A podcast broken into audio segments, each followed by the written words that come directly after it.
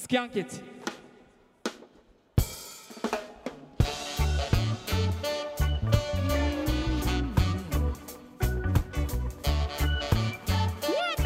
Bang! Oh, what was that? Sounds like an explosion I was walking away from in slow motion. No need for to scare people like that, Daddy. That's unnecessary. Um, what is our next category? Actions and thrillers. Actions and thrillers. What was the best action film this year? Action, action and thriller. What was the best action film this year? And was it Mission Impossible Fallout? Hmm. yeah, in terms of straight up action, hundred percent. Hundred percent, it was Mission. Impossible. How great was the action, especially the third act? I know this. I feel like this is quite a generic thing to say, but that is like Mad Max Fury Road levels of action. Yeah, Like how I mean, because they did. They jumped out of a plane like every day for like three months or something to get that like that three minute sequence. But it, it totally pays off because it's an incredible sequence. Hmm.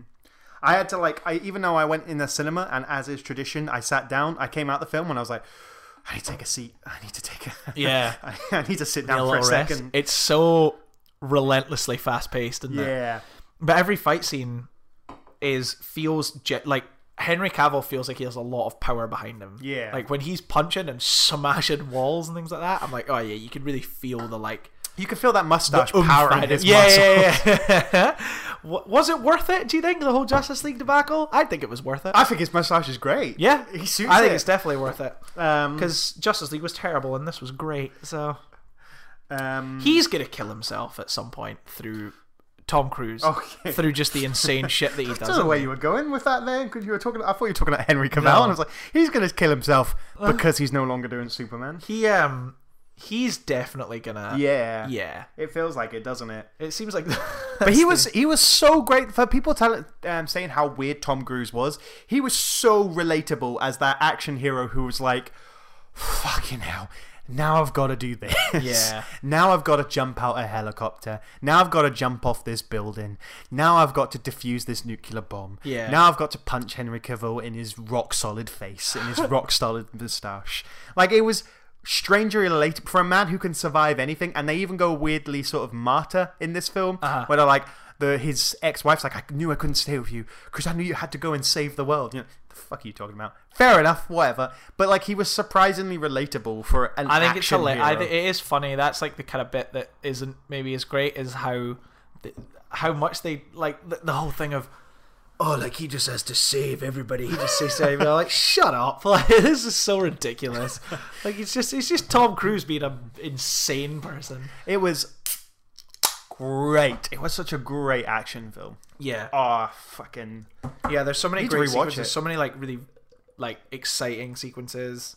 Um and it's a good like globe hopping movie. Yeah. Because you know, you always love those. Um everybody in it's on top four. Like I said, I mean most people in it are ridiculous. Hmm. But it's really great. I think it might be the best Mission Impossible movie, maybe even better than you know Brad what? Bird's yes. one. Yes. I And think it's it weird be. because I really didn't like Mission Impossible 5, which is maybe the same director. Hmm.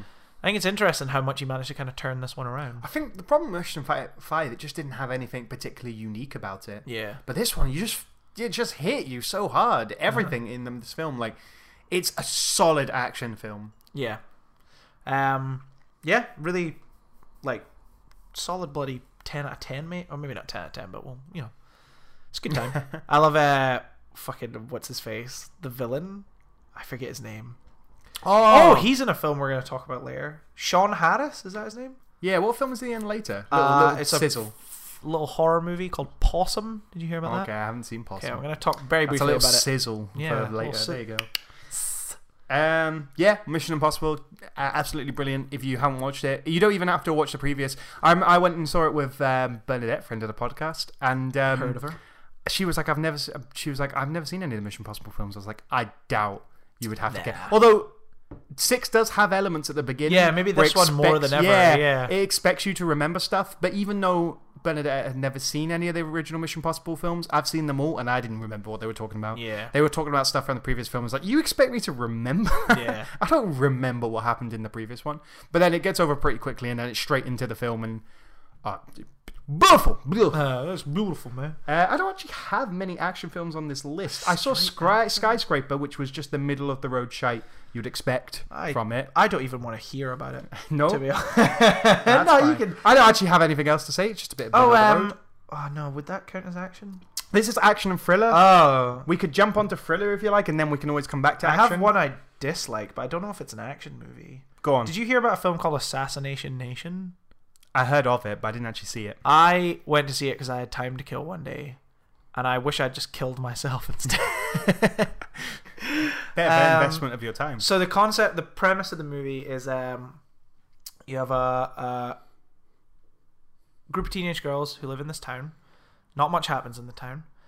Uh, someone you don't know who starts leaking the contents of people's phones. So so like the mayor of the town, the contents of his phone gets leaked, and he has like a bunch of fucking weird shit on his phone, like where he's like tied up and he's into some masochistic shit. And so people are like, oh my god, freak, whatever. And then so then it happens again. It happens to a teacher, and then it happens to the whole town at once. So the whole town has their information leaked. So suddenly everybody knows everything about everyone, and they all that everyone in the town loses their minds about this because you know it's my privacy. Um, and they think that there's there's a, a a thing comes out. I can't remember how, but that the leak came from the IP address of the main character, the the the main character, the girl, and so the whole town basically turns against this group of four girls, and is trying to kill them because they think Wow, Jesus. she leaked there. I hated it. I hated. I hated it. I've seen. I've looked at the rev- things online where it seems like a very marmitey film. A lot of people seem to be into it See, the premise and premise be into the sounds- ve- because it's so it's a very unsubtle Yeah. message and a very unsubtle tone. It's the film is actively trying to be as in your face as it possibly can. Okay. So it's it's very overly violent. Because the it's premise very sounds overly kind of sexual. uh, fun in like a, if, a hyperbole Yeah. way. The premise. Uh, yeah, it's it's very overly violent. It's very overly sexual, and I, I, it's like I said, it's just it's it's very like it wants to get a reaction out of you so much that like the characters are practically coming out of the screen and shaking you, being like, "Is it this? Fu- aren't you so triggered?" Like the movie literally starts off with, oh, like like a message that's like, "Sorry if we like trigger anybody." This is a trigger warning because this film contains things like, and then it has like lots of flashing words where it's like sex, violence, and uh, male gaze and like all this kind of shit like coming up on screen and I was like I already hate this. Because I don't like this unsubtle approach to things. Jesus. and the the film never lets up from that. Every character in it is painfully annoying. I really hoped that the the village the, the town would kill them and then something would kill the town. Like, um I yeah it's just it's not my kind of thing. Like uh, more power to the people who are into it. I like a bit more, like a bit more subtlety with my movies, but yeah, I it's it's not for me. It's one of my one of my least favorite films this year. It made me really just not uncomfortable, just just just it just just not for me. Yeah, is the best way I could put it. That's fair enough. But I don't even know if I would class that as an action film. But Uh, well, it's it action thrillers, so let's go into the thriller side. The uh, surprise hit of this year, I think, with thrillers is Searching. Yeah, that was good. We accidentally saw that together. Yeah. because we ended up because we were both two films we were both year. seeing that movie alone Yeah. in the middle of the day on like a weekday, like the cool dudes we are, and we both just happened to be at the same screening. I feel like if you go in during the day on a weekday, you just don't expect anyone else to be free, so you don't Uh-huh. really invite anyone. Well, yeah, that's it. Because I I finish work kind of mid afternoon, so a lot of time if I just want to catch a movie real quick, like that's the opportune time to do Hmm. it. But I never invite people to that because I'm like, what's three o'clock in the afternoon on a Wednesday? Like no one's gonna be free. Um, but little did I know that Danny was free. Um, so yeah, we saw it. I, yeah, what a what a shock that was. Yeah. like uh, the the thing that the thing about that movie that I I really liked was it well, it feels feels. Let's, can I quickly do the gimmick just in case you haven't seen Searching? It, the gimmick that you wouldn't think would work is it's a found footage film, but it's entirely on a person's laptop. Yeah, so everything that happens in it is through uh like internet or computer based things. So you got like Skype and Instagram and Facebook and all these kind of things. Um and that's how the, the story is told. The the the disappearance of this girl is investigated through the trail that she has left online, basically. And it's kind of a good film. It's interesting. It goes into like the fact that we aren't really private anymore, which I think is is something that Assassination Nation tried to tackle as well. I just didn't. I hated it. Um, but uh, whereas I feel like searching, yeah, it's kind of going into that thing of like everybody leaves a trail online. Like it's easy to track people down through the internet now. Um, but what I liked most about it was it felt like it felt like someone had been given like a like an exercise brief. Like someone had been like, okay, your task is you have to tell me a story through but through this very specific means. It can only be through the screen of a laptop. And someone was like, okay, like I can I can do that. I can find a creative way to tell that story and make the story engaging and interesting. Um, and that was what I kind of really enjoyed about it. It was something very different, which I think other films like uh like horror films have tried. That Yeah. Unfriended, which is garbage. Um, this though is like it's really good and it's like a good tight thriller. There's like a lot of twists in it that you don't see coming. There's some great twists. I liked that the fact to the a point. I liked that they integrated real websites until they suddenly get the the one thing I didn't like was they suddenly get themselves they write themselves into a bit of a corner where the website that they need to exist doesn't exist, so they have to make up a website, Oh, which is a little bit annoying because every other website in it is real, Hmm. and so it felt it felt very genuine, or, like to an you know to an extent. But um, yeah, I didn't like that. I didn't like that. In order to get to this bit, we're just gonna have to make up a website, and it's like, well, no, you had like rules. You had established rules, which was that these things were on the computer. They had to exist. Don't just make. Yeah. Because the first thing I did when we came out of the film was Googled that website to find out if it was a real thing, and it's not. Like, No. I can't remember the name of it, but It's a shame that they it was like a live far. streaming Yeah. website. It was like you you stream like it was like a diary, a video journal. That must thing, that must Yeah. exist somewhere. I'm sure it does. Just yeah, find a real version of it. Yeah. Um, yeah, I thought it was really, really impressive. Some Yeah. nice twists. If you haven't seen it, owe it to yourself to see it. And I really wouldn't thought it been any good just based on the premise, uh, the especially the gimmick. But yeah, works really well. Did you see? Uh, did you see Widows? No, I didn't see Widows actually. see Widows? What are you talking about? No, I didn't. So good.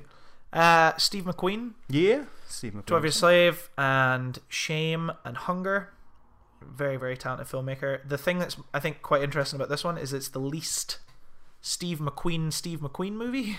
Oh, okay. it's very it's much more because it's written by Gillian Flynn, who wrote Gone Girl, the book, and so it kind of something that I've always really liked about Steve McQueen is that he is able to convey really important the really important themes of the film through like a single image. Okay. I really like there's a scene in Hunger. Have you seen Hunger?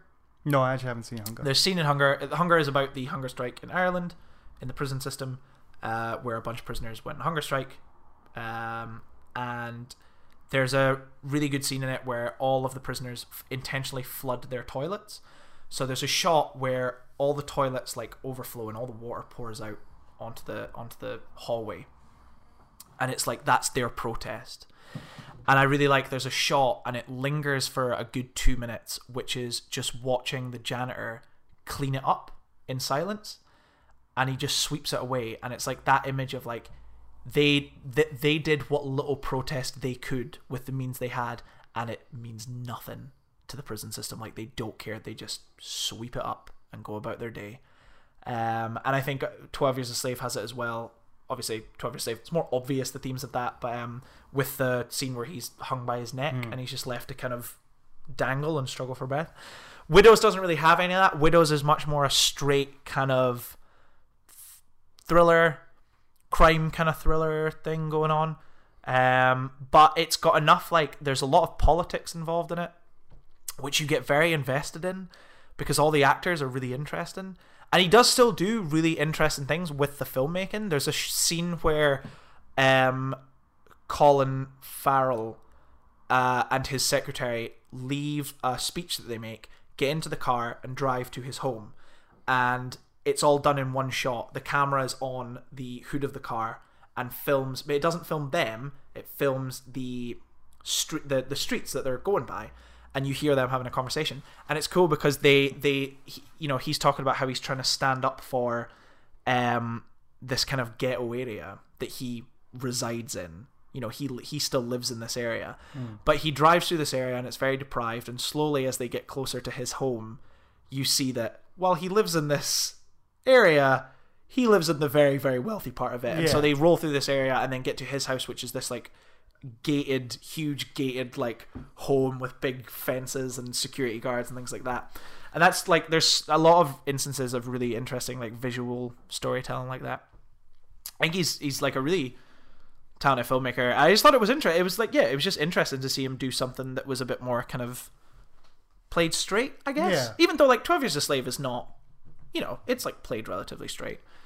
Um, but yeah, it's very good. There's a couple of plot elements in the second half that I'm not, I don't, I don't love, but for the most part, it's like really engaging.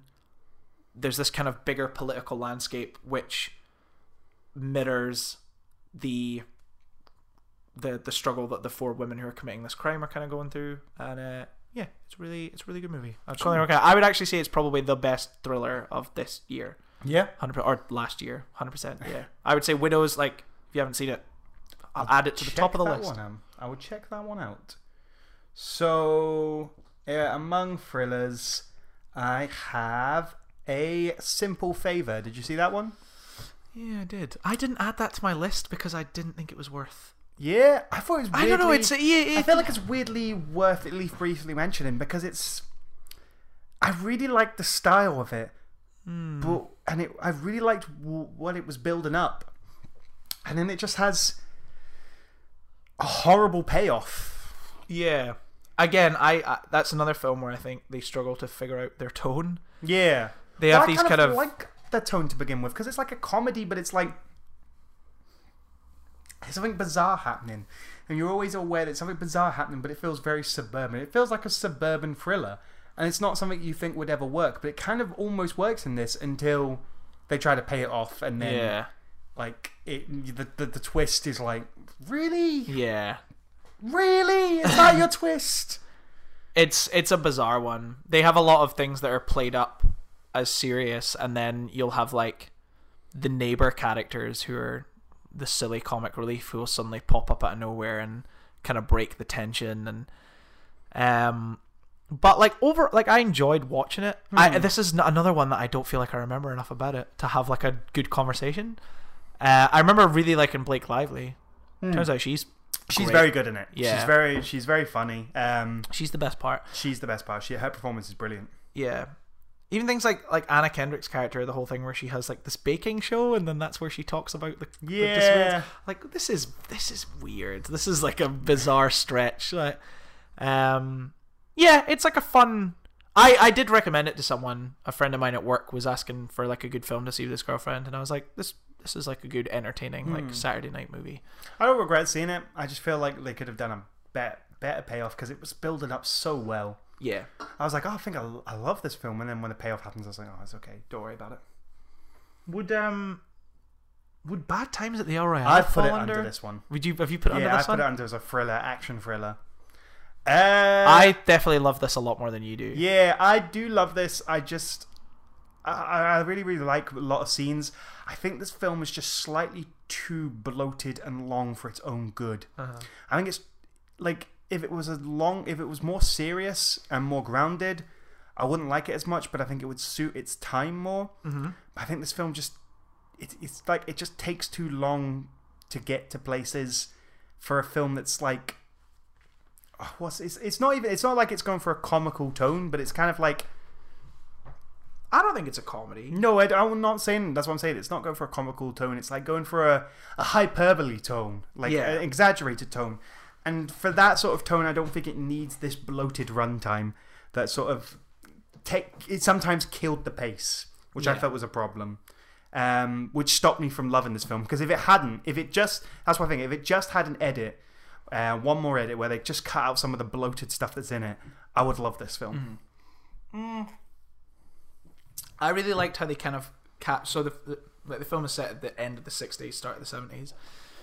I liked that every character kind of represented an aspect of that in a sense. I like that you have kind of the J. Edgar Hoover, like spy character with Jon Hamm. You have like the background, like ballroom background singer.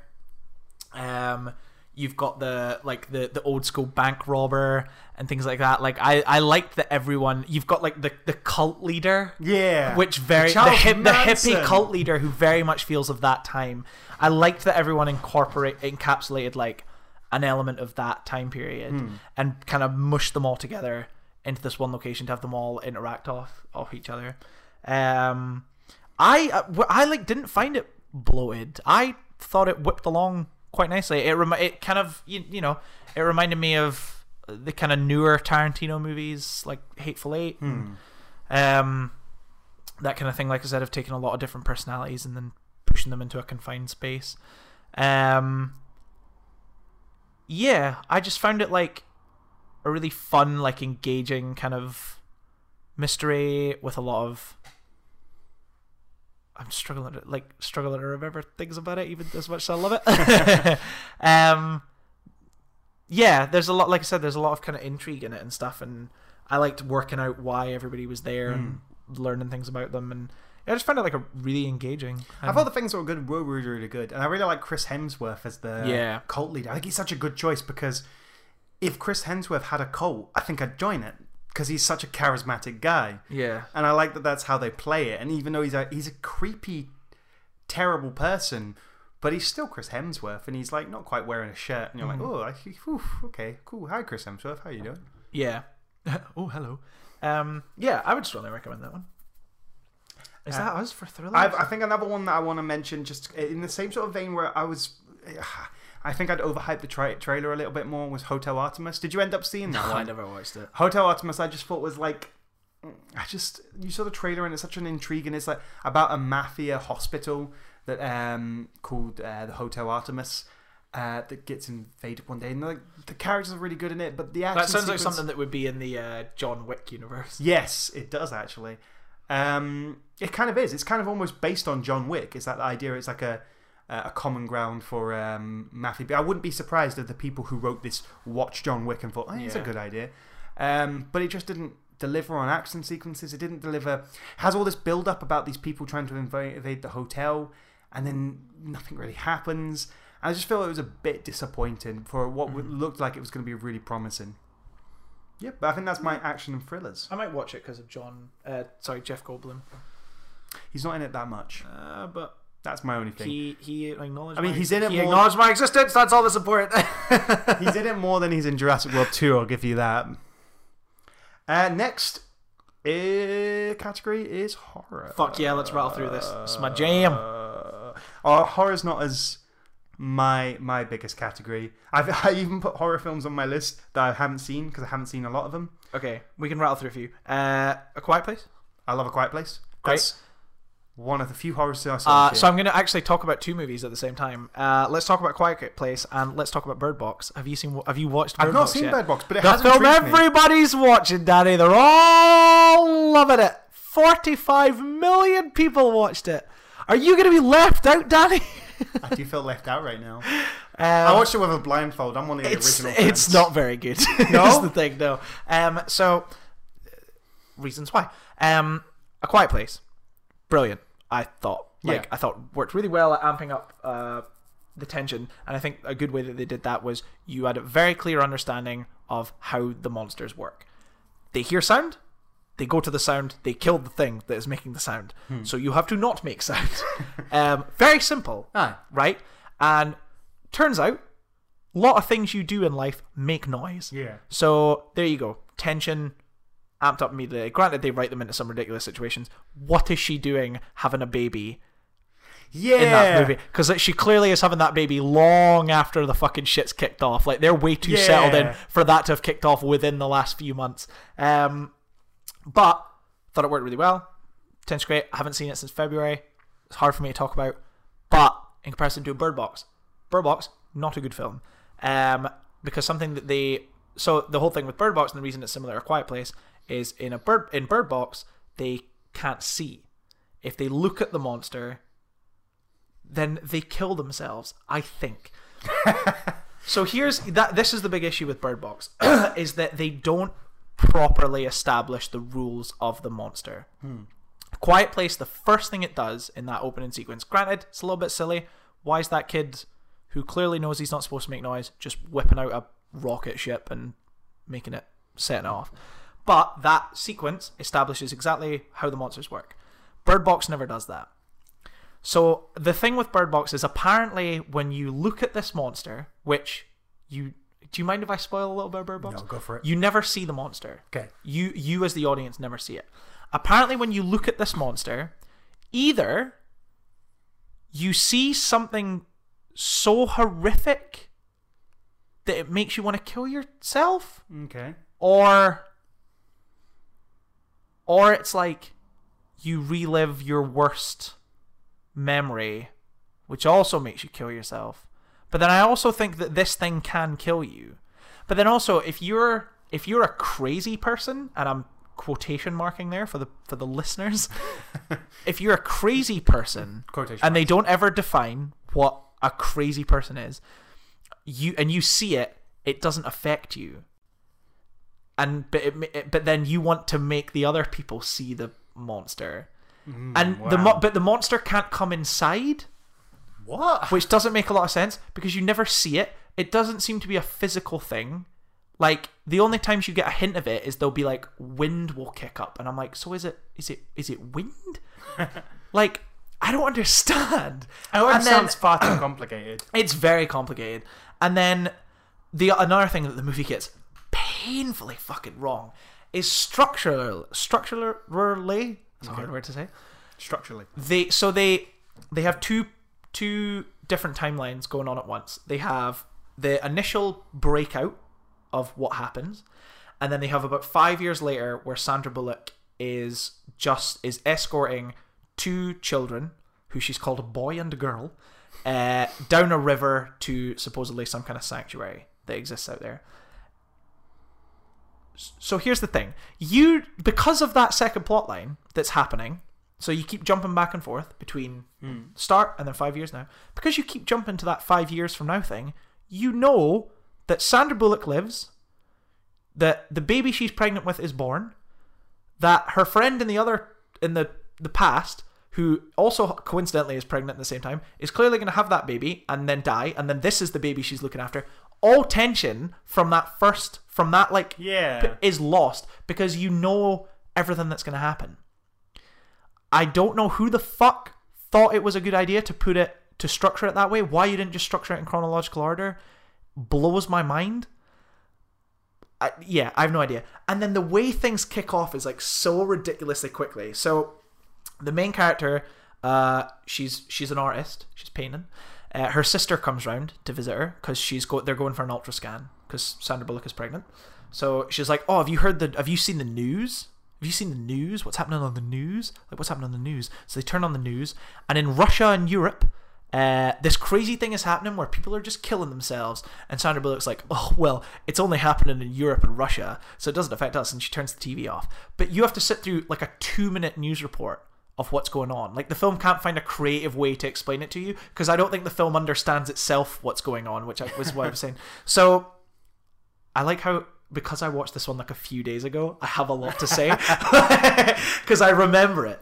Um, so then they go to the hospital, they get an ultrasound, and then Sandra Bullock. Uh, so Sandra Bullock's sister leaves the hospital. She goes to the car, uh, and Sandra Bullock is walking out of the hospital, and then this woman starts slamming her head off of a window to like kill herself. And Sandra Bullock runs out to her sister, and her sister like, "What wrong?" She's like, "It started. Like whatever it was on the TV, it started." And suddenly the world is on fire. Like, literally, in the the ten minutes they've been in the hospital, fucking society has crumbled, and it's just gone insane. It's like, it's nonsense. It it just it and it doesn't seem to have a real point. Sandra Bullock's character, her whole arc is that she has a hard time connecting with other people, which is why she calls the boy and girl boy and girl. Yeah, because she she can't get too close to people. How much more fucking on the nose can you get? like, and then they don't even really pay that off with anything.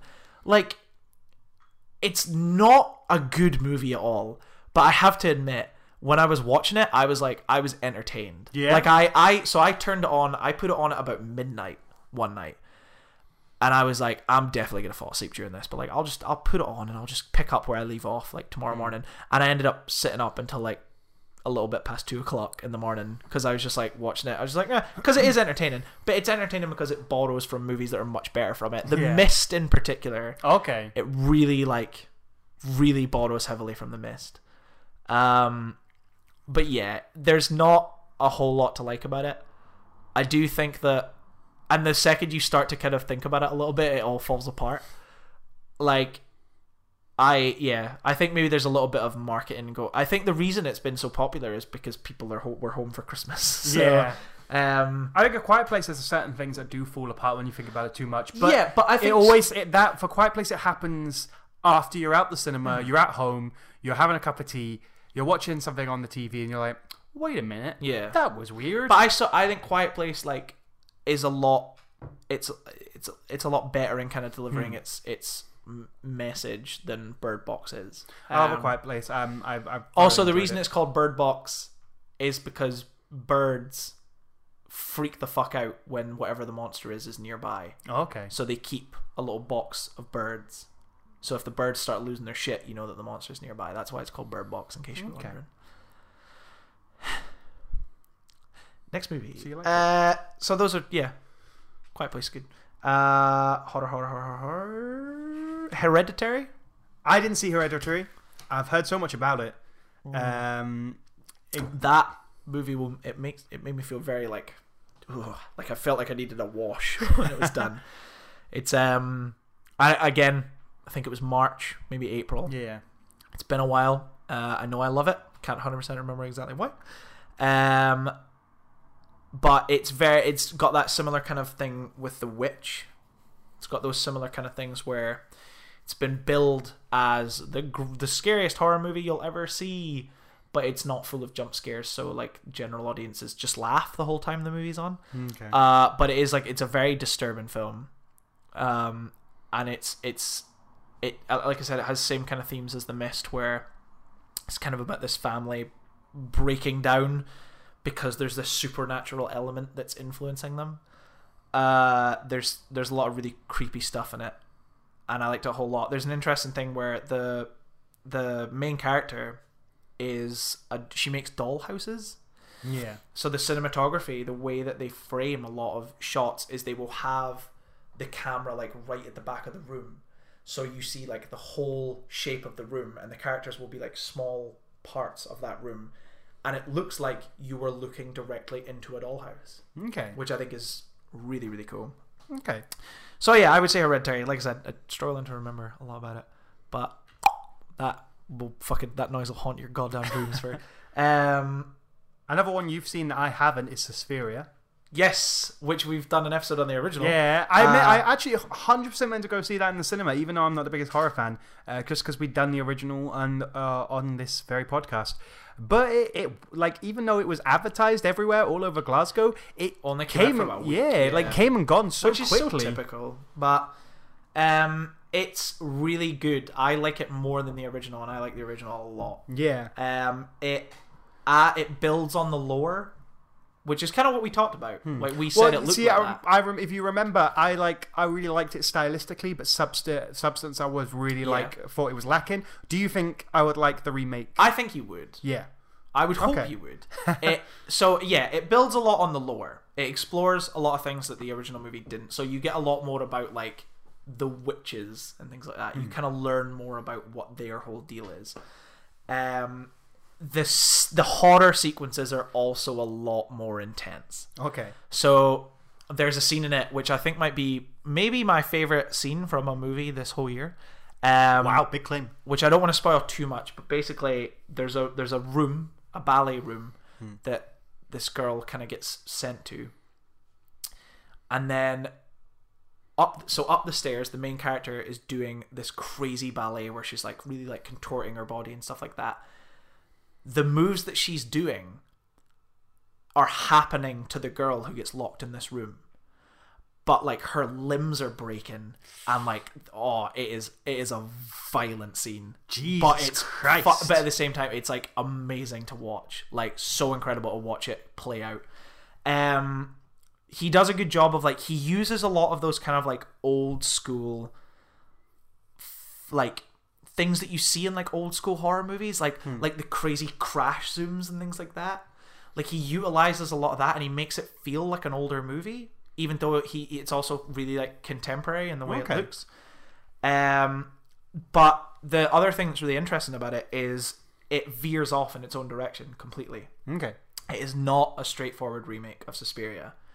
It goes you get to a certain point and then the film just goes off in its own direction. The endings the endings are completely different.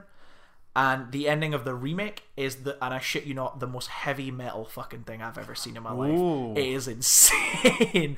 like I'm talking like heads exploding. Slayer might as well have been playing in the background. Like it's crazy. um That's really cool. I'm, I, I, I, as I say, I was totally up to seeing it, but like, I, it just came and gone Yeah. so quickly. And Tilda Swinton is a gift. She is a bloody gift to this Aw. world. Uh, so yeah, I would- Halloween? I strongly recommend that. Halloween is. Did you see it? No, I didn't. It's it's fun. Like it's. Uh, I wouldn't so much call it a. h- I wouldn't even call it a horror. I would call it a horror. I guess it's a slasher film. It's not. Yeah. It's not scary. It's like a fun watch. It's goofy as fucking hell. They really kind of have embraced like the comedy of it. I think. Not to the point where it's like laugh out loud hilarious, but like to the point where it's kind of like ah, this is. I saw it with two of my friends and neither of them liked it. I was the only person who enjoyed it. Uh, so take from that what you will. Cool. Um, but I think it's uh yeah, like I think it's it's it's like it's fun. It's yeah. I don't feel like I have much more to say about it other than that. Fair enough. Um, I liked the I liked that they kind of play with the whole thing of the fact that that that, that incident the incident of the first movie has really affected that character's life, Jamie Lee Curtis. Yeah. I should expect and it she's would. kind of spent her whole life like preparing for this next meeting, which is kind of cool. But there's a lot of like coincidental things that happen. It's that kind of plot Okay. where you're like, if that hadn't happened, then this character, like, how did they, how did he know he was going to be here to meet these people and all these kind of things? Yeah, but it's good fun. Uh, yeah, Cool. I'd recommend it. Uh, the just I'll rattle through a couple more real quick. Uh, the Little Stranger, Not seen it. I know of it, but I've not seen it. directed by I'm blanking on his name, but the same director who did Frank, which is one of my favorite movies of all time. Uh, Oh, really? yeah, He's uh, he did Room as well, didn't he? he certainly did. Yeah, he's a good Uh, director. this is a really interesting film in that it is a drama first and a horror movie second. okay, that sounds Uh, up my street. It's like a haunted house movie, but the haunted house element comes in, I'd say, about an hour and 15 minutes into it. But it is like a pivotal part of the film.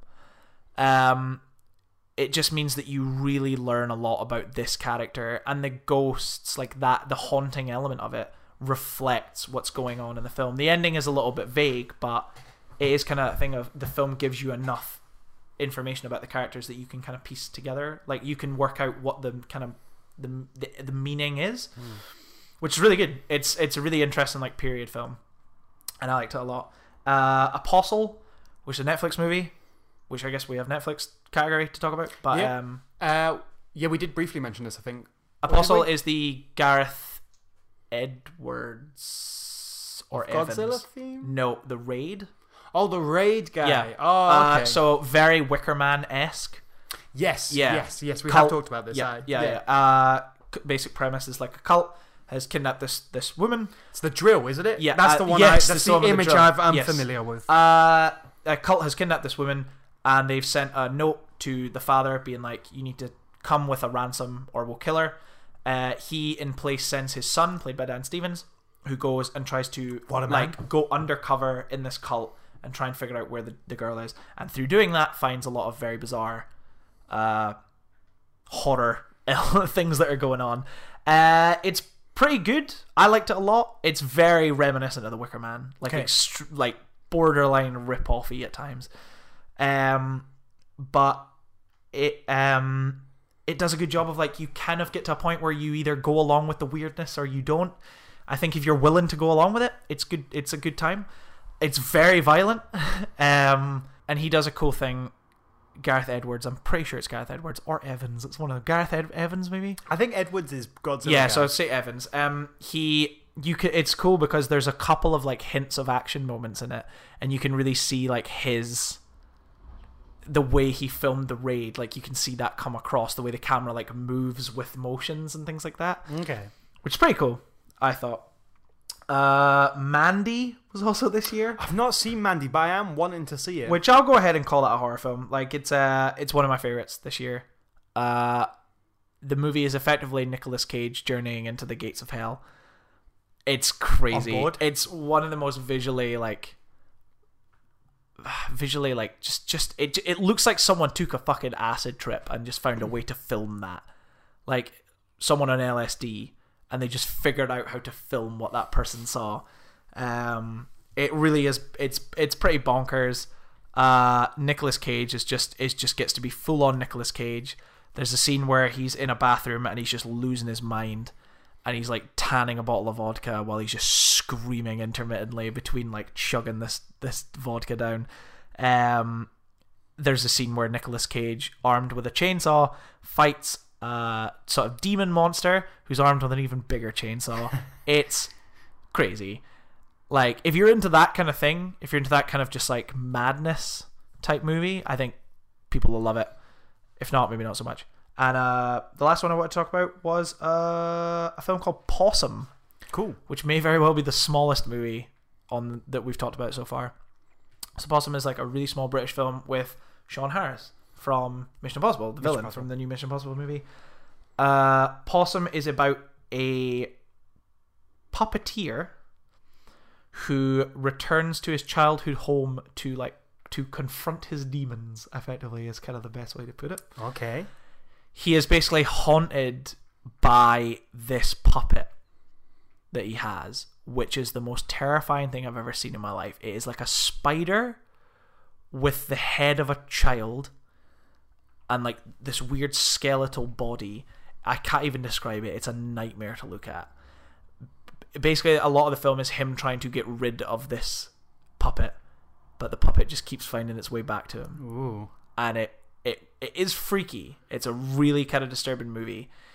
It kind of goes it's it's a little slow to a detriment. It's a lot of times where you are just watching him stand around trying to kind of get rid of this puppet and it goes on for a little bit long and you, you you are watching him for a good 40 minutes of the movie. It is just that. It's him in various ways trying to get rid of this puppet and it gets a bit kind of hmm. and I think the ending the kind of the, the end is a little bit too I feel like a lot of British horror movies have a, tropes Yeah. that they lean into a lot. I don't want to say what, what they are because I don't want to spoil the movie but I feel like this one really kind of leans into one of those tropes. It's like the typical dark British sensibilities I think of like this is the worst outcome um but I would like recommend it Okay. just for like the sheer weird grittiness of it I went to see it in the GFT on like a Sunday morning and boy did it set me up for a weird day for the rest of that day um but yeah possum Cool. Uh, my the only I feel like horror is the best way to put it. The other only other film I want to talk about in horror category has more horror tropes is Uncured. Um, it's like it's it's basically set after a um, a zombie apocalypse, um, in which they they found a cure for the zombies. They started to cure it, and it's worked on seventy five percent of people um, who were infected by zombies. And now it, the film takes place when they're trying to reintegrate these people into society. And Ellen Page is in it, and she plays um, someone who uh, with a kid who never heard of this no, it's um, it wasn't too big, um, but it was like her brother-in-law was a zombie, and she's trying to integrate him back into the family. Uh, I really liked it. I feel like the only thing I would say about it is that like it's it's set in Ireland. Um, and it's got this sort of British social realism that means that you kind of it, most of what happens you would expect, or not like necessarily what happens, but the tone you expect, because it's like kind of got this. It's a uh, horror tropes using it, but using social like realistic sort of tropes as well. You realize quite early on that the zombies are going to have PD, um, post traumatic stress disorder. There's going to be elements of like drug addiction in there. Um, so tonally, it kind of has things you'd expect, but the plot was really, really cool, and I really, really enjoyed it. that's cool And it's obviously the things I've you'd never expect. heard of it, society is like, oh, uh, these zombies, we don't want them because we're not sure if they're cured, and they also killed people and stuff. And there's, there's it, it was a, it was an interesting film. I liked it. okay I'll add it to the list Cool. Next, I've got comedy. Um, Let's rattle through comedy. the one film I don't even know if I would call it a comedy, but I struggled to put it into a category, so I've put it in this one, maybe controversially. I think I know what you're gonna say. Sorry to bother you. Okay, no, I thought What you were you- gonna say. what were you I thought you were gonna say Ballad of Buster Scruggs. Oh, I see. I put that Netflix. Oh, of course, yeah. Uh, Netflix, sorry to bother you. I wasn't don't know what category to put it in, so I put it I'd in comedy comedy. because it's quite funny. Yeah, and it's definitely the most interesting film I think that came out this year. it's. I think that film's great because it. I, we were talking at the start of this about how the world has gotten a bit bonkers, Hmm. and I think you need a film as bonkers as Sorry to Bother You to really encapsulate the way the world is right now. Yeah, the the kind of really the fun ways that they tackle things like race and social class, social class, like kind of the the political uh landscape. not political landscape. I was going to say like the political kind of leverage that like big business has now and things okay. like that, and even things like memes. Like this film really like this film shows how people turn like an incident into a meme that then becomes like a Hmm. statement of their movement and it happens a lot now and like i yeah i i feel like it's it's very much the get out of this year but in like a way more bonkers way Oh, you because like that's the word to describe it it's bonkers ah, like, it's you fucking- don't. It's you. No one could ever expect where this film goes. yeah because the even the trailer the trailer sells it as one film and two for the most part it is that film But the, the, the premise the trailer is selling, in case you haven't uh, aren't aware, is that it's this black guy who goes to a um, uh, call center to for sales, and he is given the advice by Danny Glover to use his white voice to uh, sell, a sell which is properly. literally the voice of another person Yeah, like, David it's Cross, Cross to is be doing specific. the voiceover yeah Uh, and it's that that's the premise you went in with, and that's the film I went in Mm-hmm. um, expecting to see.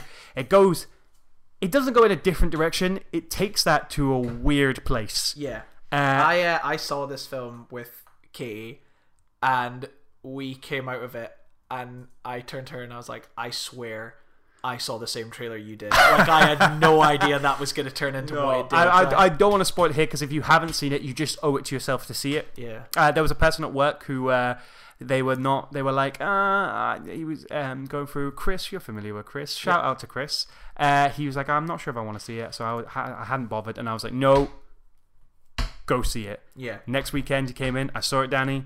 Thank God you asked me to to. You told me to go see it because he was like, I really enjoyed it. yeah. Uh, so I think it is. If if you're curious, I want to watch it with someone just so I can see their reaction. Yeah. I agree. sorry to bother yeah, you. That was how I felt. The I, the- I would have liked to have watched me reacting to Sorry to Bother You. Um, in terms of other comedies, I haven't. There's very generic comedies that came out. Yeah. Comedies are fairly generic. I wanted to just Happy Time Murders. I just wanted to say for the Muppet adult one, I'm so disappointed in it. I thought it'd be so much better, and um, I also think that the Brian Henson, the director, Jim Henson's son. I just want to say I'm sorry, man. I'm sorry that the, sh- the system failed you and that you didn't get to make the film you clearly wanted to make. Yeah, Um, he very much was on board and was like, yeah, we had to get screen testing to make sure there was a joke in every scene, and it was very much a statement of, I had to get this film ruined in order to make it commercially successful. And I just, it feels disappointing when I could imagine like adult detective noir Muppet film could have been amazing. It's just Yeah. disappointing when it didn't happen. I had no interest. So the trailer looked terrible. Everyone said it was terrible, so I didn't bother. Um, Oscar films. One of your whoa, films whoa, of the whoa, year. whoa, One more. Oh, quick sorry. Did comedy. you? Sorry. Uh, I was just gonna quickly mention Game Night. Yes, Game Night came out this year. It's, it's it's weird. It's like it's like a it's like a straightforward comedy. Yeah, which I feel like is quite yeah, weird to come across now. Uh, it's funny. Twists genuinely kept me guessing. Uh, there's some really hilarious sequences in it. I forgot that came out this year. That's really good. There's Game some Night's really good. uh, I really like the scene transitions in it where they make it look like a Monopoly board. yeah, they make it look like yeah. a board. Yeah. Uh, but that's all I had to say. I just wanted to touch on it because Game Night's really good. Game I Night's I didn't want us to move on without mentioning it. I, absolutely. I feel you, bro. I feel you. Uh, Oscar films. Uh, one of my favorite films this year was in the Oscar film category. Free, free billboards. Bloop. Yeah, that was yeah, that was close to being my favorite movie of this year until at the very last minute a few kind of knocked out of the park. Uh, yeah, Three Billboards is um. Did you did you see the backlash it got? Yeah, I think we we might have even talked about it on this podcast. the kind of thing of I think people seem to think that characters who shouldn't be redeemed were redeemed, Hmm. but I don't think they are. Like I don't I don't think I don't I don't think Sam Rockwell's character becomes a good character. because it's it's not it's not specifically said, but it's hinted in this film that he killed a black person, or Well, he tortures them. tortured it. Yeah. Sorry, tortured. Um, it, yeah, it- I, I don't think he is redeemed at all. I think I think the what that film is a, really about is about very angry people who are trying to find something to target their anger at that makes sense. Hmm. And I think at the end of the film when they they discover that there's this there's this potential murderer out there like it suddenly makes sense to them they're like yeah if we go after this guy that's a good thing that we're doing and suddenly it like it makes sense they're they're they're angry they are angry at him like they have a thing to be angry at now like a physical thing that they can understand and so I think when people said he was redeemed, like I don't think that is the case. I think Yeah. people, I think those people who think that missed the point of the movie, in my opinion. Um, I also think something because we'll, we'll get we'll get we'll get deep, Danny. I think that like because the world is becoming a lot more black and white in terms of what people think is right and what people think is wrong, and there's very little room for the gray area anymore or people who live in the grey who might have who might be good people with some you know potentially controversial opinions a lot of people don't leave room for that anymore hmm. you aren't allowed to be like that now you have to align with all good or all bad there is only good and evil now you know you see it with all this you know james gunn and people like that people who are clearly good who are crucified for some dodgy things they've said once. There's no room for that anymore. And so I think it's really interesting now, more than ever, to see a film about people who kind of reside in that grey area. Yeah. Of people who are good people or bad people who have good in them or have bad in them. Like, because none of us are, no one is fucking perfect. As much as the fucking SJWs on Twitter think Aye. they are, no one is perfect. No one is 100% golden. Everybody has, like, dark secrets or dark thoughts or something like that. And I think Three Billboards captures that Yeah, it's, perfectly it because everybody in it is a bit of a scumbag. Yeah. But there's also good intentions to them. Like Aye. Woody, Woody Harrelson's character starts off as kind of a dick, but like he believes in what the main character's doing. Like he gets it, Yeah. and I think there's a lot of that, and I think it, I think it, I think it kind of does it really perfectly. Um, and yeah, I, I, I think the backlash it got is an is an example of what I'm talking about, where there there isn't a lot of people don't want to leave room for that anymore. They don't want to leave room for the gray area. They only want there's the good and there's the bad. There's like the way that I think you should be, and then there's everything else, and there's no room for anything else. Yeah, and I I just think yeah. I think because of that, brilliant movie. No, it did- definitely like the nuances of like being sort of um, just a human being of any sort of anger. Any, I, I fucking love. I love Martin McDonagh. I love Free Billboards. Yeah. Yeah. Uh, the winner winner of the Oscars this year, Shape of Water. Uh, yeah. I like. I yeah. I like. yeah, a lovely stylist. I stylistic like the aesthetic of it. I didn't. You know. I liked uh, the kind of Bioshock meets Black Lagoon. Sure. Hellboy. Another go. Does feel like Hell. Well, then Hellboy's Del Toro, so Yeah. Um. Yeah. I like. I don't feel like I remember much about it. To be honest. No. Which sucks because it, it was the best picture winner, and I like Guillermo del Toro. I just don't think it connected me with me all that. It much. wasn't. Yeah, I didn't. I didn't get on the bandwagon as much as other people did. Mm. Um, but it was. It was cool. It was interesting. It was something really different. In fact, it was like a love story between a fish man and a woman, and it was like, and it was just like that. That's that won the Oscar. You're like, so bizarre? And but yeah, Yeah, that was great. I did really Cool. like that though. Um, one of my favorite films that were around Oscar buzz was Phantom Fred. I fucking love Paul Thomas Anderson's Phantom Fred. I love his portrayal of Sheldon Cooper. Is that that's uh, Daniel Day Lewis? He was really method acting Sheldon Cooper. Yeah. Um, I really need to see this movie again. I saw it at a, I saw it after quite a few beers on a Saturday night with friend of the podcast Michael Kelly. I don't know what we were thinking following up the trail of beers while watching Nirvana the band the show with let's go see Phantom Thread right now when we're both a bit buzzed. Because I I kind of kind I of kind film, of no. yeah I drifted in and out and I need to go see it again. So I, I I you know what? I'm gonna just say I haven't seen it. Fair enough. like It's um, um, I just found it was like a weird twisted fairy tale, and the relationship between Daniel Day Lewis and the um, oh, I can't even remember who played her now, but the the woman that's like, it's so interesting. I was so interested. By the end of it, I was like, what is happening here? This is I, I loved it. I love Phantom Thread. Uh, Darkest Hour fucking sucked I don't care what anyone says that's all I have to say No, I don't have much to say about Darkest Hour. I actually am a fan of The Post, which I know you didn't like as much. we've I- talked about that a lot on this I know, but I, I just wanted to say I love the post. I know it's rushed. I know there are certain things, but loved it I don't know why. I feel like when I watched the post, I realized I was a sucker for journalism films. I was like, oh my god, I really watch like. a better journalism Well, film. yeah. I mean, I know I'm sorry you liked it that's cool I liked it, but uh, I, I I enjoyed it. Um, other other ones. What an idiot oh no he's listening What? uh cool rattle, rattle go Uh, I Tonya. Margot Robbie's really good in there. yeah sure Ladybird. I didn't connect to Ladybird as much as most people did. I feel a bit I left did. out. I, I liked I liked the, the there was a lot conveyed between the mother and daughter relationship that didn't necessarily have to be said through words. okay. I like uh, things like I like the when she rushes back to the airport because she leaves without saying goodbye. She lets her go without saying goodbye and then realizes her mistake and rushes back to the airport, but she's already gone. You don't Hmm. get that like that satisfaction Yeah. of the the big reunion because that's not how life works a lot of the time. You kind of have to live with those decisions. Um, I again saw it in January. Don't remember much about it. Yeah, it. me too. I remember it just didn't like I, I watched it and it didn't connect with me as much as I wanted it, like as much as everyone it did everyone else. But I did enjoy it. That's the Oscar films. Now we go on to Netflix. Netflix. Let's just talk about. Let's spend the whole Netflix category talking about the best movie of this year, Roma. Roma. Yeah, Roma's lovely.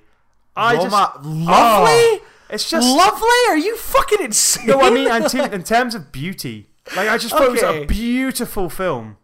I thought Lovely you meant a like it was lovely world. to watch. I was yeah, like, Lovely's a strange. Lovely's a strange film for That like the story, but like it's just like black and white. Like it just, but like oh, it just looks so fucking beautiful. yeah. He so the, the Every shot. the best thing about his cinematography is the, the like something that so let me let me let me let me gush because I love this movie. It's my favorite movie of the year. I I think it's perfect.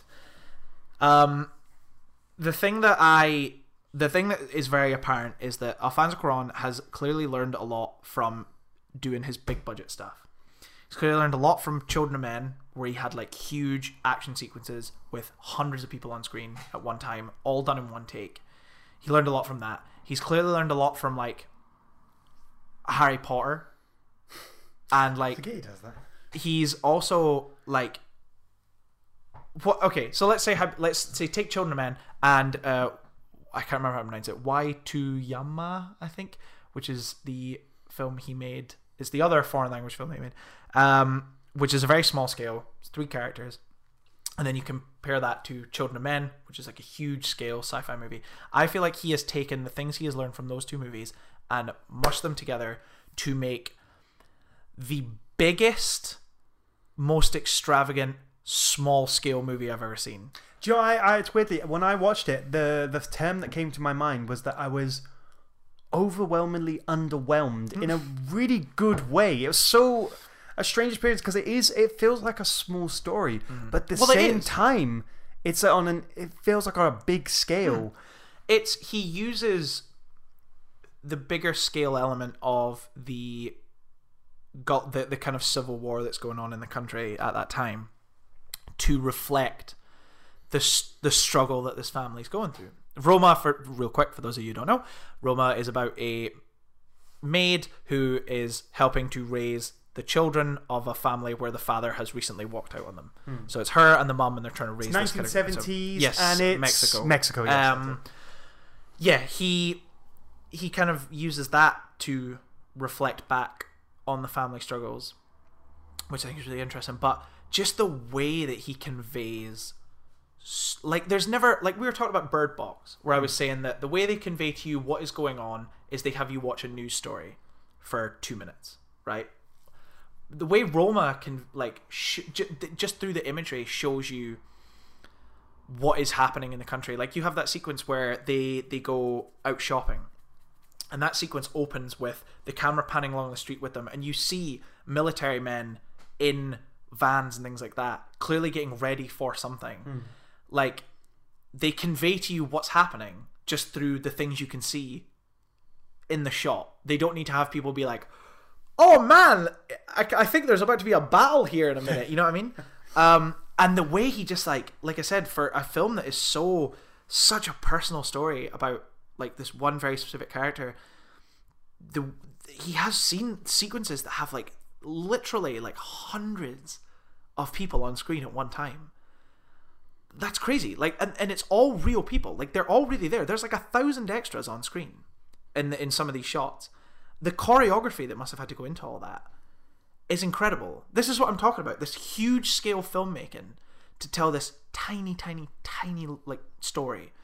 This kind of zoomed in on one house in one country in the world like to just tell this tiny story. Um i thought some of the, the one of the themes that really like I thought hit hard was I feel like he really tries to he really tries to convey how a, a huge moment will happen in your life.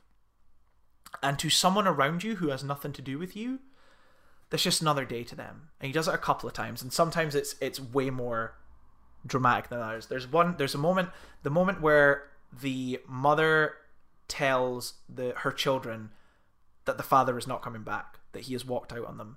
They're in a cafe or they're in a restaurant. And as she's telling them this, this thing that is going to change their lives from here on is undercut by the waitress just walking over and casually telling them the specials while they are having like a life altering moment. Like they're going to remember this moment for the rest of their life. And the other one, which is way more dramatic, is the scene when she's in hospital uh, and she gives birth to a stillborn child and like she is lying there just having to watch as these two doctors just treat trying to bring this child back to life like a routine job. Like they're just like try again and it's like it's like and ready and one two three breathe. It's like no response. Okay one more time and one there's no like urgency to it. It's just and then it it doesn't work and they just kind of are very like okay like uh time of death this time. Like shit like that is is so fucking heavy.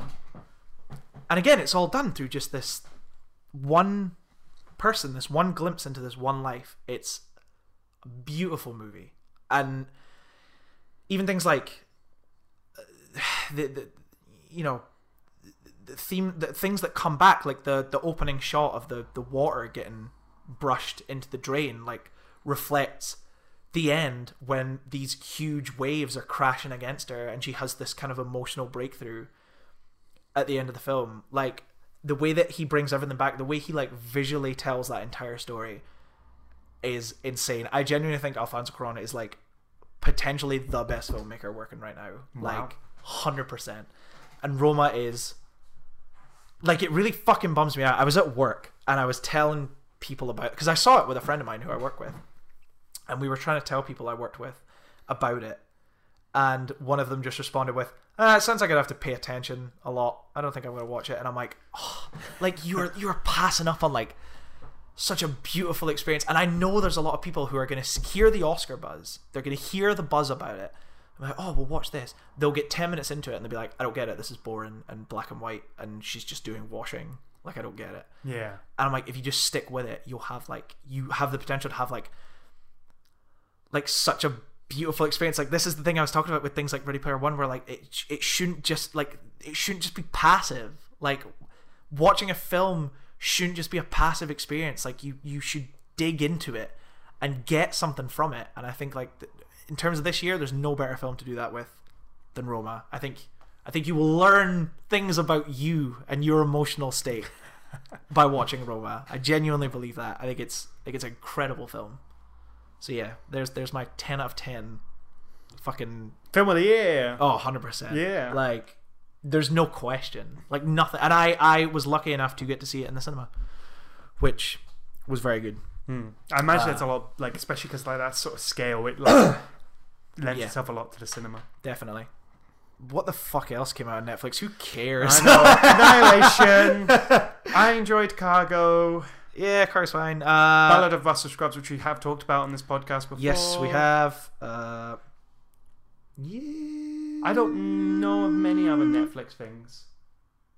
Yeah. I feel like we've kind of Yeah. Outlaw King, which we won't talk about because we won't do an episode on it. Um.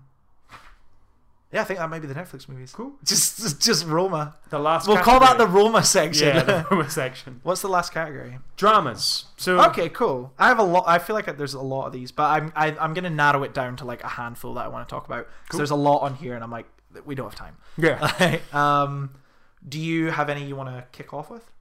Uh, my film of the year that was Last Flag Flying. Oh, Really liked that film. Yeah. Uh, one I talked about before. Hmm. Uh, at the very top of this I feel episode. bad. I feel like I watched that on a train. Like I watched it on my laptop on a train. I don't feel like I got the full like.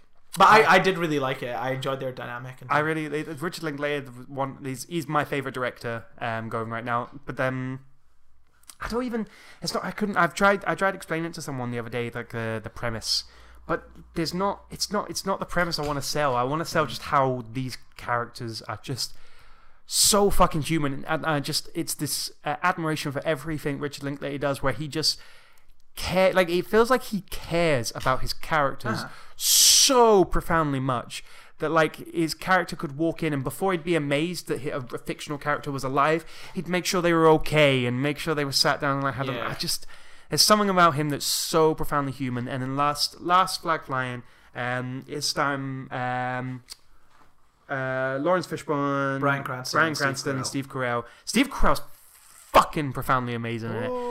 And he's like he's playing it, uh, the reason i want to shout it from the rooftops is because he's playing a more subtle character but he is amazing as that Uh-huh. subtle character. Like he's he's he's quiet and he's a bit shy and he's a bit awkward but he's so good at it. Mm. and like you feel so much for this character. Bryan cranston and Ma- um, Ma- uh, laurence fishburne is like bouncing off each other really really well. Everyone i just love this film so much. And there's just there's conversations that they're having that feel so authentic.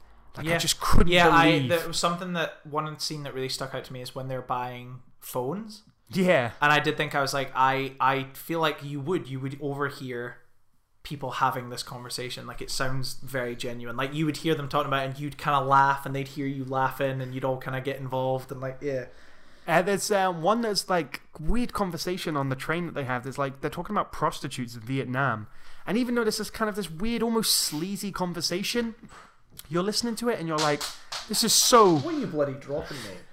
I have no even idea what it is.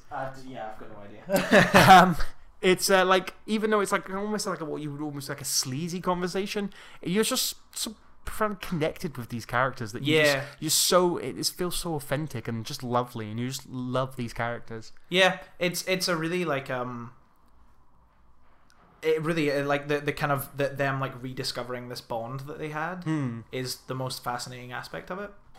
Um it is. It's like it's like it's kind of like it's like hanging out with your dad's friends. Like, you know what I mean? It's that's what that movie feels like for 2 hours. It's like hanging out with your dad and his funny friends like Yeah.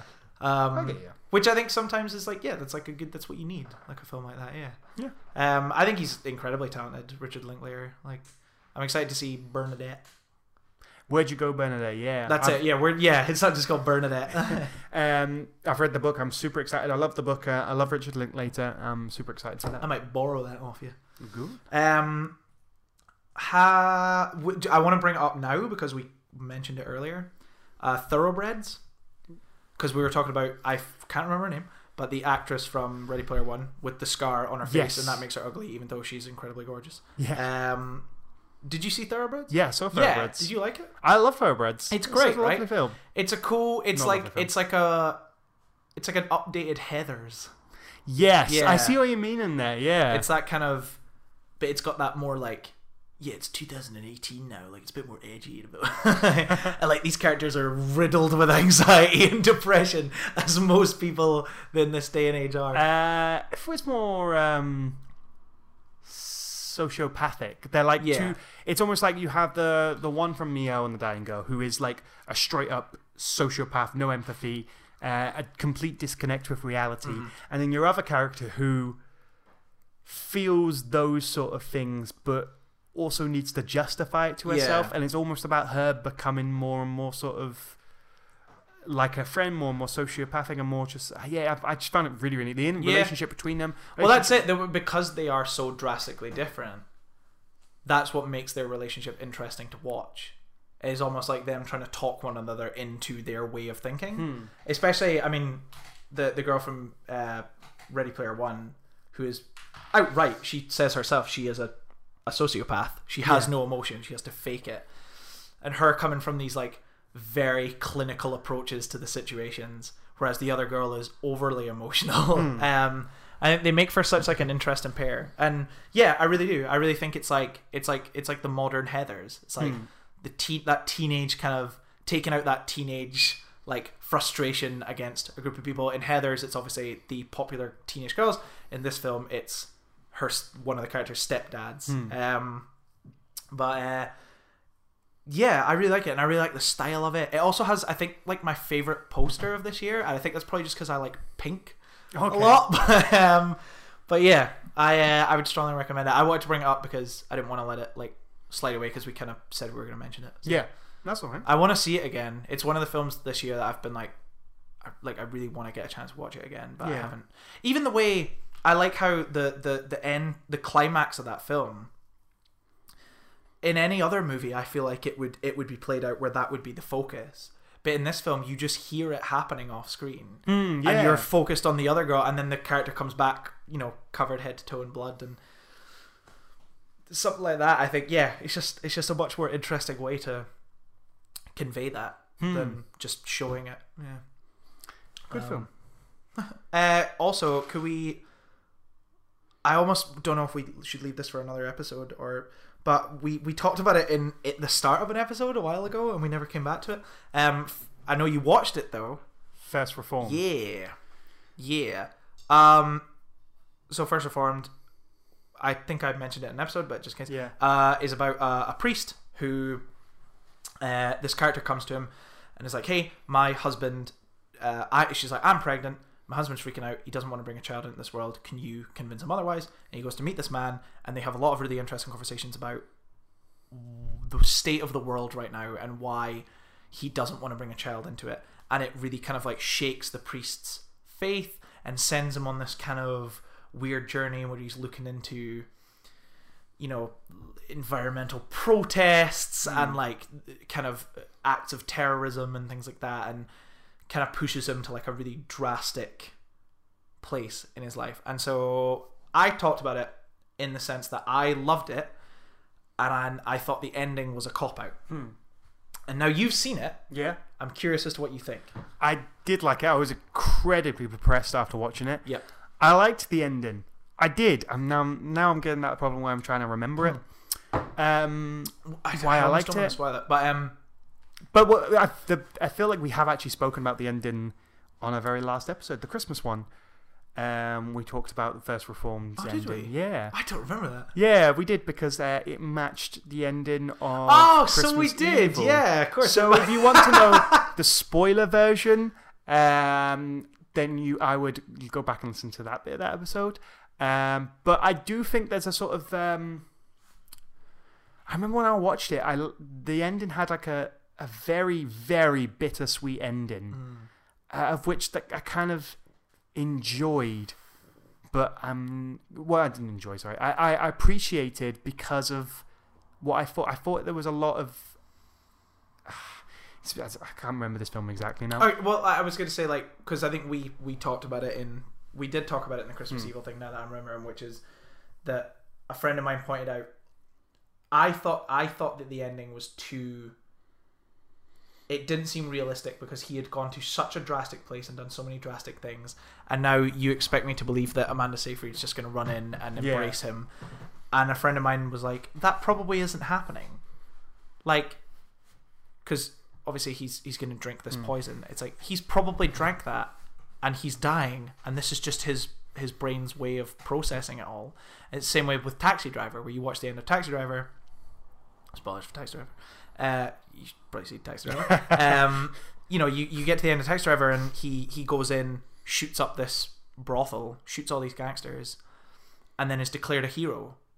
Chances are he's probably either dead or thrown in jail, and this is just the way that, because obviously he has always perceived himself as a hero, and so like this is that way of seeing it. And I think maybe now that I've come around to that way of thinking about it, I think I like it more. Yeah. I just hope that that is genuinely the intent, which I would think it would be because it's written by the same person who wrote Taxi Driver. So Well, I never thought of um, the ending of First Reformed as sort of made up. Uh, I I don't know. Um, it's ridiculous if it's not. though. Yeah, I suppose I can see it that, but then I, I remember I feel like I would need to rewatch it to talk about it properly. But I remember that there was a lot of um, talk of like thinking of good things and bad things in balance, Yeah. and I feel like that's what the ending was trying to do. Was trying to take a good thing and bad things, like it's kind of there but unresolved, and uh, there is there was something specific. I remember watching it, thinking that's why the ending's like that. I'd have to rewatch it. Yeah. Um, there's a couple. I think we can just rattle off. Uh, Black Klansman. Did you see that? Yes, I did see Black Klansman. I liked it. I liked it. I just don't really like. I'm not a fan of. I I, I don't, I'm not a fan of Spike Jones. Hmm. I don't like him much as Spike a Lee. as a Spike Lee. Sorry, I'm not a huge fan of him as a director. I think, and I think this film has a lot of has a few moments in it that hit home with that for me. Where I just he he he seems to just think that throwing a lot of different styles in is having a style. It's not.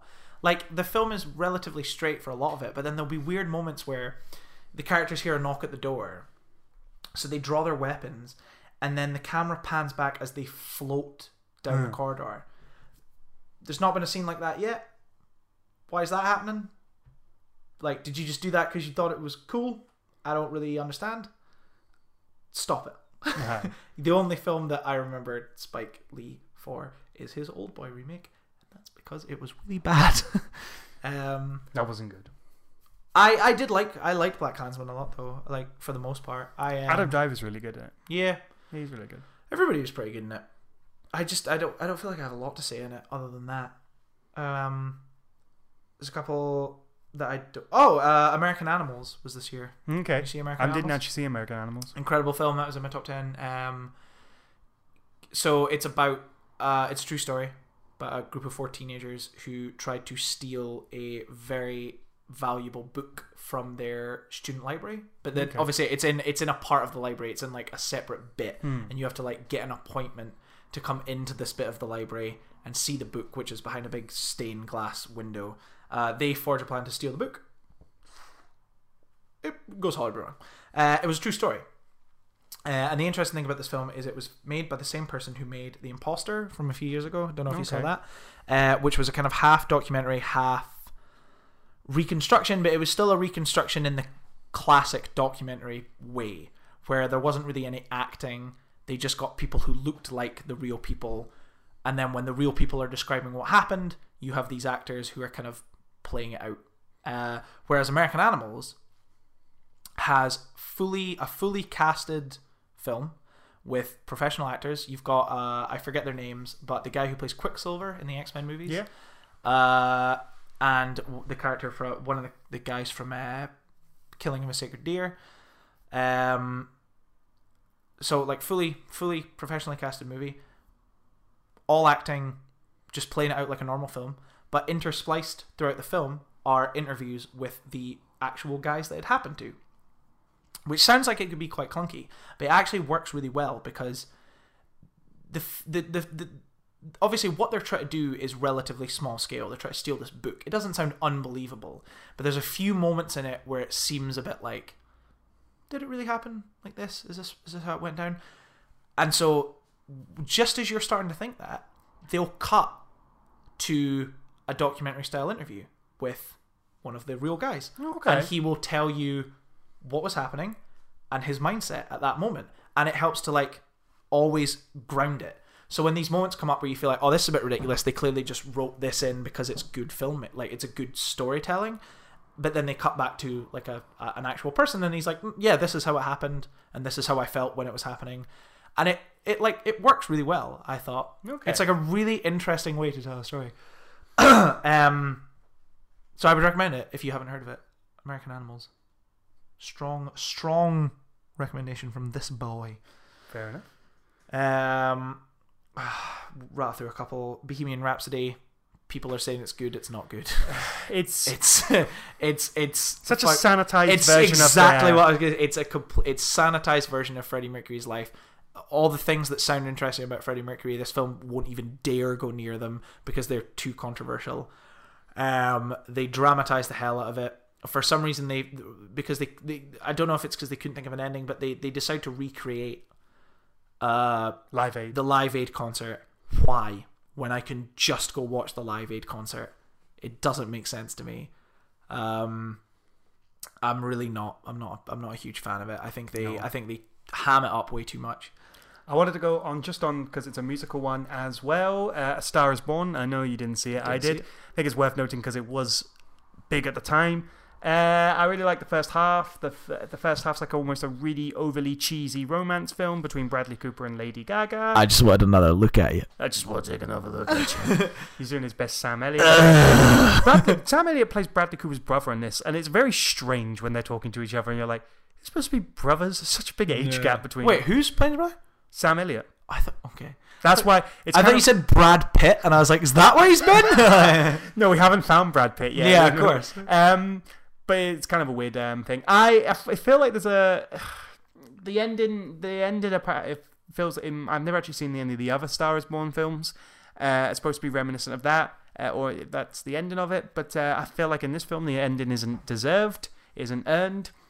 It's such a dramatic ending, and you're like, no, that, I feel like that kind of came out of nowhere. Even though there's a um, a decline of certain events, don't think it would have jumped to that. Uh, I yeah, the second half's really really stupid. The first half I thought was just really nice and cheesy. Uh, the song is really really good, except when they go in the shala la la lows. They really ran out of lyrics of that bit. Uh, that is a Star Is Born.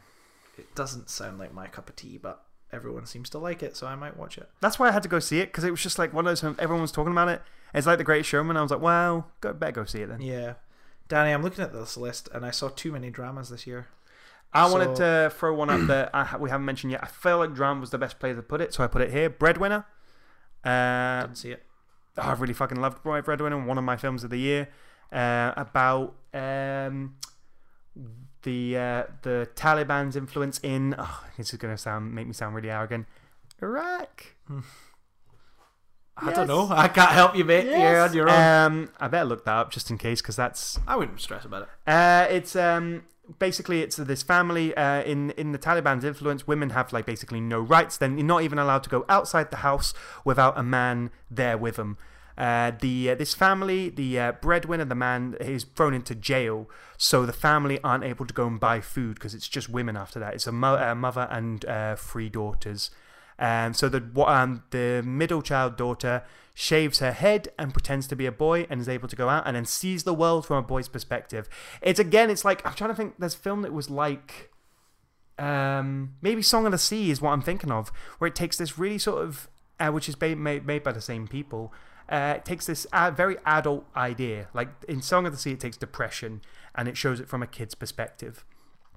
And uh, in Breadwinner, it does that same thing where it like it's this whole big horrible thing that's happening, a very big political thing, but it takes it from the child's perspective and makes it a lot sort of uplifting and um, and there's like yeah, it's it's very endearing. The character's very endearing the way they, they deal with this situation, and it's it makes it a whole lot more innocent from a child's perspective. And it's like it's fascinating watching it for like the child navigate this world, and you knowing, understanding all of these implications behind it. Really fucking loved it. Really endearing character.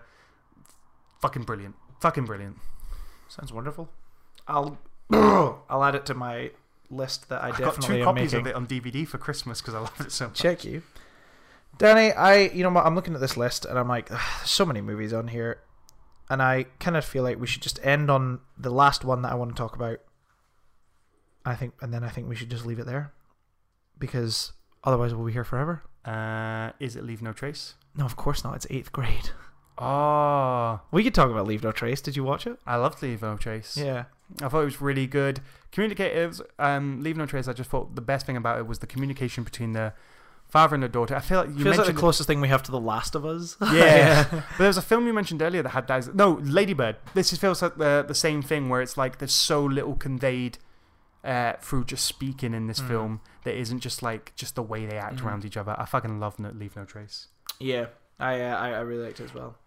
Eighth grade. I loved eighth grade. Let's fucking end on eighth grade. I think. Yes. Um, so you watched it as well. Yeah. Cool. How, like, this film literally will bring up every single anxiety you ever had when you were at school. that genuinely, this film destroyed me. Hmm. Like, I, I was a, I was a wreck at the end of this film. Um, because it just, it literally, I don't, I don't think I've ever seen something bring up such like genuine like raw emotion like Hmm. emotions that i know like that i recognized like i don't think anything's ever like managed to bring that up from me before but i, w- I was like i can't like i can't handle this movie and Yeah. even there's even things that she says that relate to me as a 25 year old man that stressed me out as well like and i think we don't even have social media we didn't even have social media to deal with when we were at school Yeah. the things that they convey, like they show that this kid has to deal with now i just i don't know how any kid handles it. I don't know how they deal with it. If you're not the straight up popular kid if you're just if you're just like a weird kid like how do you deal with that shit? I have no idea and it made me so anxious and so stressed out. Um i thought for once i feel like an american drama set in a high school has done away with the cliches of an american drama set in a high school. Yeah. of you've got the jocks and you've got the the nerds and everyone's just people. And some of them are more popular than others but that's kind of it. It's the way school really works. That was how our school worked. Hmm. there we, you were just all at school and some people were more popular than others. Um yeah i thought it did like an I, like i just yeah i can't I, I can't even imagine what it's like to be at school now. So much anxiety in this film with the way that you just want this character to connect with someone. yeah. Um, but you, she's just struggling out of awkwardness and out of misplacement, and you're like, it's ah, is. Because it's not that it's that thing of when you're a kid and you're you, i feel like you, you try so hard to just fit in. Yeah, like you don't want to embrace the things that make you you because that might make people think you're weird. Like the scene where she she's at a birthday party and everyone has kind of bought the, the girl's opening her presents and everyone's bought her clothes and things like that and she opens the main character's present and it's like a card game. Hmm. and she's so the the girl who's opening the present is so like weirded out by it. And you just want to grab her and be like it's a fucking card game. Like she hasn't just handed you a dead rat. Like it's a it's a card game. And like if you just fucking got out of you got your head out of your ass and stopped like thinking that you were better than people like you might learn you might just like find that you have fun with it. Yeah, but it's like I feel like I'm starting to sound like a teenager now. But like yeah, I just I really I, I it really like it got to a point where I was like it's either this or Roma. And it was like a difficult decision. Because I think this is like a really powerful film. And I think this is this is obviously a much more relatable film. Hmm. Because we've been through high school. yeah, And it fucking sucks. does Um, not to the extent that she has it, but just that that desperate need to fit in, and like I said, just not like that. You know what? Like people who say like, "Oh, I would love to go back to like I would love to go back to being like a kid, like have that lack of responsibility Mm. and stuff." Fuck that. like, just like hiding who you are on like a daily basis because of what people might say or think about you. Like, who wants to go back to that? Like now when you're older you like you find your people like you embrace your personality and you find other people who are into that and people who are who get what they like about Yeah. themselves and get what they like and you bond with those people. Aye. You also have, as an adult, everyone's a bit more open to each other. yeah. You're not like. You, you wouldn't if you gave an, another adult a card game they'd be like all right okay they might not like card games but they go Yeah. yeah they, they would appreciate uh, Yeah. It's like you try and embrace it. But when you're that age, you just the, people like that have no interest. God, dude, I sound like a fucking like oh woe is me. Like, Wait, but, like I sound like a yeah, like a fucking neckbeard. But like just- I'm not trying to be like that. I'm trying to like genuinely like that was that was how school Yeah. was. Like I said, was like aside from like your group of close friends, you really did stifle yourself to just fit in and get through without anyone making fun of you. Because doing something as simple as fucking fucking tripping on your shoelaces and suddenly you're oh trips on his shoelaces boy for the rest of the time. you're yeah it doesn't Yeah. take much to get like a weird name So um and you just when she when you just want her to make a real connection so desperately and she spends the whole movie trying to do it but she's trying to do it with the wrong people and you as an adult you as a person who's been through this want to fucking grab her and be like you don't like and I shouted this at the screen like multiple times watched it with Katie. I think it was stressed out I shouted at the screen multiple times like you don't need these people. Fuck these people. Like they're they're nothing. Like hmm. you don't need them. Focus on the people who seem actually interested in you. Aye. focus on those people and the people who embrace the things that you enjoy. And your life will be so much fucking easier than trying to impress folk who have no interest or no yeah no interest in like accepting you or learning about you in any way hmm. Fuck that. School sucked. And this film nails that that concept. Like yeah i think it's brilliant. And it comes from a guy who wrote a fucking kanye west style rap about pringle cans Bo Burnham is a great guy. I'm Um, super excited to see if he does another film. As as much as there are other dramas that would be maybe interesting to talk about i don't think any of them are as interesting as that. And i think we'll be here all day if we keep going so i i think that might be where we should leave it. Yeah. I think that is exactly where we if you can leave it. watch eighth grade like do it because it's incredible. Um it's yeah i want to watch it again. I've been meaning to watch it again i just don't know if i can handle it especially if i have to watch it by myself i think i might break down. Um but yeah it's uh it's it's something it's something special. It's something that i think is going to stand the test of time for a long time because like I said, even though being a teenager has changed like so much, it's still incre- it's still so relatable. yeah When I've been out of school for, you know, nearly ten years now, like, yeah, it's it's it's it's a stunning stunning movie. Ten out of ten. eighth gr- eighth grade out of eighth grade eighth. yeah because I'm with 10 out of 10 yes Danny. whew. Also, fucking hold the dark. And that's all I'll say about that. that should be so. That movie should be so much more, and it's not. Um, I think we should end there. Yeah, if you want to get in contact with us, tell us a film. If there is a, we know we've missed films. Um, oh, we've de- we've definitely missed if there was a particular highlight of 2018 for you, or what you're looking forward to in 2019, get us at Second Opinion. That's second with a two at uh, Facebook or Twitter. Bloody put that in your pipe and smoke it. Danny, what, what are you excited for movies next year? Where'd you go, Bernadette? Which you talked about. Mm, you excited for Hellboy? Nah, Nope. I don't actually have. Uh, son, John Wick 3's out next year. Fuck yeah. That's the only film that matters. Glass. Glass is out. Yeah, I'm this excited for that. Uh, Godzilla looks really cool. Mm, it- I would say that was the best trailer of last year. was It that chapter one. two's out. A lot to look forward to. Yeah, there's a lot. But um, Men in Black. yeah, let's be real. Like, Hobbs and Shaw is that coming out? next year. Damn. Yeah, let's be real. John Wick three. It's all that matters. If that was, if I, if I right now, if I had to pick like one movie, that it would be that. It'd be John Wick three. Like that would be the movie that I'd be like, if I only, if I'm only allowed to see one, One movie film. next year, it'd be John Wick three. Like, Always not disappointing. I hope not. Anyway, uh, we'll be back soon with lots of movie chat and all that good stuff, and we're gonna look at talk about weird Happy movies and- 2019. Bye. I'm love you. I I love you so much. Goodbye. Goodbye.